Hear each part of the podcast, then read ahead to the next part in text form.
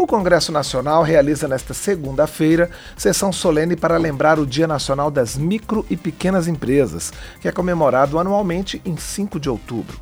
Hoje, os pequenos negócios representam quase a totalidade dos empreendimentos brasileiros. São 18 milhões e meio de micro e pequenas empresas no país. Segundo dados do Sebrae, somente no primeiro semestre deste ano, o setor alcançou a marca de 72% dos empregos gerados no Brasil e, com esse resultado, atingiu 30% do produto interno bruto do país. Para falar sobre homenagem ao pequeno negócio do país, já está conosco o presidente da CONAMP, Confederação Nacional das Micro e Pequenas Empresas, Ercílio Santinoni, que também é presidente do Conselho Deliberativo do SEBRAE do Paraná. Bom dia, doutor Ercílio. Muito obrigado por estar com a gente aqui no nosso estúdio, aqui na Rádio Câmara. Bom dia, bom dia, ouvintes da Rádio Câmara.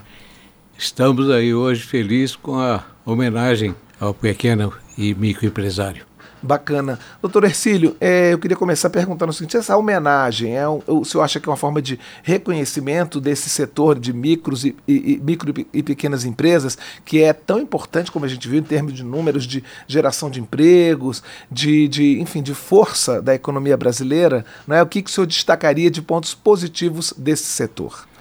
O reconhecimento é a maior, maior homenagem é, que você pode fazer a um segmento ou a, uma, a um órgão e é um meio de se fazer com que as pessoas, sentindo-se reconhecidas, é, passem a trabalhar com maior resultado. Né? Nós vamos, estamos precisando tanto da competitividade, isso é naturalmente uma forma de fazer com que o pequeno se sinta feliz e aumente a, a sua competitividade. Agora, é, quando a gente fala em micro e pequenas empresas, a gente está falando de empresas de vários setores. Tem alguns setores que se destacam, o senhor, o senhor destacaria alguns setores que, enfim, que, que, que alavancam esse, essa força do pequeno empre empreendedor, é, serviços provavelmente, né, seja um setor muito forte né, né, nesse, nesses pequenos. Mas dentro dos serviços, por exemplo, tem algumas áreas que vocês observam em que os, as micro e pequenas empresas têm um, um, um desempenho melhor? A micro e pequena empresa, além de, de, de, de ter possibilidade de, de criar, vamos dizer assim, é, novos, novos produtos, novos serviços, ela é um complemento da grande empresa. Porque hoje nós fazemos muito aqueles serviços que a grande empresa utilizava é, de pessoas contratadas. E chegou-se um momento que é, sentiram que é mais barato e mais seguro é fazer a subcontratação. Então, a micro e pequena empresa do setor de serviços é praticamente metade trabalha como, como complemento é, dos produtos é, pela, da, da, grande empresa.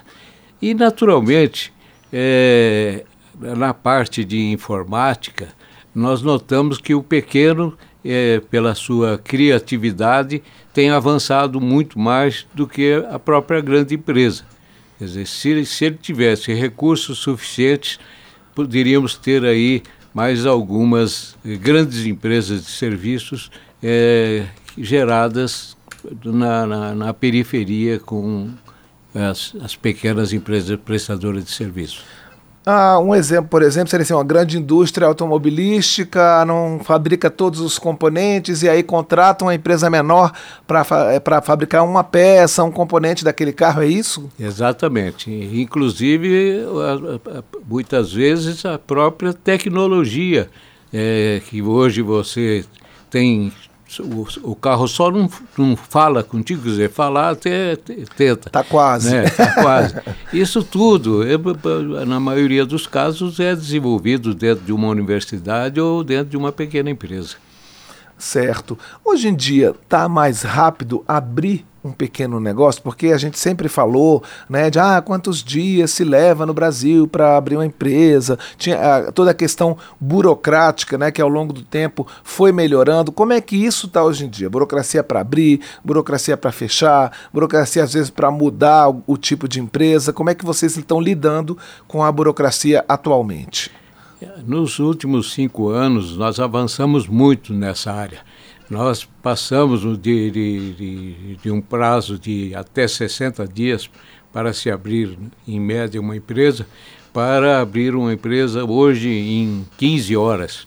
Quer dizer, praticamente você, num dia, você abre empresa em quase todo o país. Raros os estados que ainda leva mais de um dia para que você tenha a sua empresa em condições de trabalhar. A, a, lei de, de, liberdade econômica, ela facilitou é, não só para as empresas, os empresários que queriam entrar no, no, no criar sua empresa, como também para o governo porque era muito burocrático. E hoje você sabe que tem, dependendo do que a empresa vai fazer, não tem por que procurar saber a prefeitura, no estado, se pode. Todo mundo sabe que pode, porque não, não, não atrapalha a vida de ninguém, não tem nenhuma é, atividade nociva ao meio ambiente ou à, à cidade. Ah, e essa facilidade que o senhor está falando da burocracia, ela também promove a formalização dos negócios, né? Porque a gente tem um, um, um índice muito alto de informalidade nos negócios. O senhor acha que isso também está mudando? As pessoas estão dispostas a formalizar os seus negócios? É, o mundo está mudando. E, e eu me lembro que em 2008, quando foi criado o MEI, nós tínhamos 10 milhões e meio de empresas informais, quer dizer, pessoas que trabalhavam informalmente. É, criamos o MEI, já temos 14 milhões de MEI é, formalizados e o número de informais hoje é maior do que em 2008, quer dizer, as, as, as grandes empresas é, passaram a, a, a contratar mais equipamentos do que pessoas. E isso faz com que realmente nós tenhamos os informais. Mas isso está ajudando a, a, trazer as pessoas para a formalidade, porque eles se sentem mais seguros com a previdência social, né? É, com acesso a crédito. Então, há realmente essa facilidade de abrir empresa faz com que muitas pessoas que não teriam coragem de se aventurar a abrir uma empresa hoje ele vai faz até por, por telefone ou vai no, no, na prefeitura tem uma pessoa que atende com convênio com o Sebrae. Quer dizer ficou muito fácil para a pessoa abrir. Então e por outro lado todo mundo é, est estimulando para que as pessoas realmente sejam formais, para, até para nós termos um, uma, um mapa né, de onde estão as, os trabalhadores do Brasil.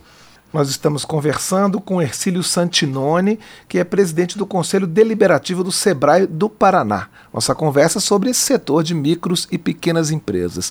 Doutor Ercílio, o senhor falou sobre crédito. Como é que anda a questão do crédito para as micro e pequenas empresas? E ele é uma dificuldade? Eu queria saber sobre o crédito e sobre eventuais outras dificuldades que ainda persistem no caminho das micro e pequenas empresas. É, o crédito ainda é um problema para a micro e pequena empresa. É claro que o gerente do banco se sente mais seguro emprestando os recursos para uma empresa com faturamento maior, é, tem mais possibilidade, vamos dizer assim, de, de, de efetuar o pagamento. Mas o, o histórico tem mostrado que, o, que a micro e pequena empresa hoje ela é, tem menos é, inadimplência do que a média empresa. Isso faz com que a gente procure é, estabelecer linhas específicas para a micro e pequena empresa e com juros menores. É, o Pronamp resolveu boa parte do, do, dos problemas que tínhamos de, de crédito, mas ainda não solucionou o problema de crédito. Tem muita gente ainda que vai ao banco e não consegue acesso aos recursos. Outra coisa é a taxa de juros. Nós, como nós temos produzimos 30% do PIB, muito mais do que, por exemplo, o setor agrícola, é, não tem por que nós não termos uma linha de crédito ao sistema do Pronaf, mas com juros já predeterminados, mais baratos, porque com a Selic de 13,75%, o juro ficou muito caro, mesmo no Pronamp. E nós precisamos realmente é, criar linhas que é só para a microempresa. Não permitir, vamos dizer assim, que os recursos sejam utilizados para a média e grande empresa, uma vez que nós temos que ter um tratamento simplificado e diferenciado, né? E, além disso, favorecido para podermos é, sobreviver. Certo. Doutor Ercílio, como é que as micro e pequenas empresas enfrentaram é, a fase mais crítica da pandemia da Covid. A gente, infelizmente, essa pandemia ainda não terminou, mas estamos aparentemente numa fase melhor. Como é que foi no período é, é, mais crítico? É, a gente viu que, por exemplo, muita gente que ficou desempregada acabou se tornando um microempreendedor, não porque tivesse pendência, talento para isso, mas por necessidade. Então, como é que, como é que o setor enfrentou essa adversidade? É, foi uma época que é bom a gente até tentar esquecer. É, muita gente teve dificuldade, principalmente aqueles na área de alimentação e, e de hospedagem, que praticamente ficaram fechados com um custo né, de manutenção alto. É, mas o pequeno ele sempre é, sobrevive, é, é, é, um, é um, um batalhador e a gente eh, notou que, que muitos né, aproveitaram essa época para procurar ajuda é, em termos de capacitação. É, muitos é, passaram horas na, na, na, na no computador assistindo palestras, cursos, e parece que foi Deus que nos ajudou, porque pelo que passou, muitas microempresas, e eram dito isso na, na imprensa, que fechariam as portas. E quando nós vemos, passamos a pandemia, é, não tantos fecharam as portas, e os que fecharam as portas, como você disse, é, procuraram ser empresários. Que afinal o Brasil é um, é um país tão rico e tão forte que aqui a gente perde o emprego e vira empresário. Né? E muitos está, estão dando certo e com certeza teremos aí novas médias de grandes empresas que surgiram é, com esse pessoal que deixou de ser empregado e veio ser empresário. É claro que ele não tem tanta facilidade, porque muitas vezes você sabe vender, não sabe produzir, ou se sabe produzir, não sabe divulgar o seu produto. Então, estão é um período ainda de aprendizado, mas é, podemos dizer que a micro e pequena empresa do Brasil passou essa pandemia de uma situação muito melhor do que a gente imaginou né, quando chegou realmente a, a pandemia. É, a gente vê, pelos dados do próprio Sebrae, que a concentração de é, micro e pequenas empresas continua sendo no Sudeste. Né? Sudeste, depois Sul, depois é, Nordeste e Centro-Oeste e Norte, mas com, com, com, um percentual menor. Como se pode estimular essas outras regiões, né, que são menos desenvolvidas no país, a, é, para que esse número de micro e pequenas empresas cresça? É, isso daí um pouco é da cultura né, do, do, do povo. É, no sul, é, as pessoas, é, parece-me que é, são mais preocupadas com, com, com o futuro. Talvez porque os antecedentes, os, as, antecedentes, não, os ancestrais é, foram pessoas que vieram da Europa com muita dificuldade.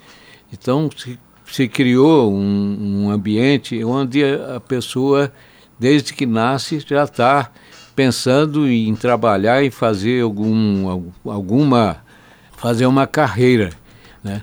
Enquanto que você vai para o, o, outras regiões, por exemplo, Centro-Oeste, é mais agricultura, então é, fica mais difícil as pessoas é, criar micro e pequenas empresas. Eles não, não, não têm, vamos dizer assim, essa, essa vocação tão forte quanto no Sul. E o Nordeste é um paraíso. Então, a pessoa muitas vezes é, vive bem mesmo sem se formalizar. É, é, claro que isso daí vai passar por um, por um período onde se incentive a formalização. É o maior problema que eu vejo né, ainda no Nordeste é a formalização, é a, a divulgação de que ele terá uma vida melhor se ele se formalizar. Nós conversamos com Ercílio Santinoni, que é presidente da Confederação Nacional das Micro e Pequenas Empresas e presidente do Conselho Deliberativo do Sebrae do Paraná, sobre pequenas e microempresas, porque daqui a pouquinho tem uma sessão né, é, aqui no Congresso em homenagem a esse segmento da economia. Doutor Ercílio, muito obrigado pela sua participação aqui no painel eletrônico. Eu que agradeço, espero ter sido útil para algumas pessoas e estaremos sempre à disposição. Muito obrigado.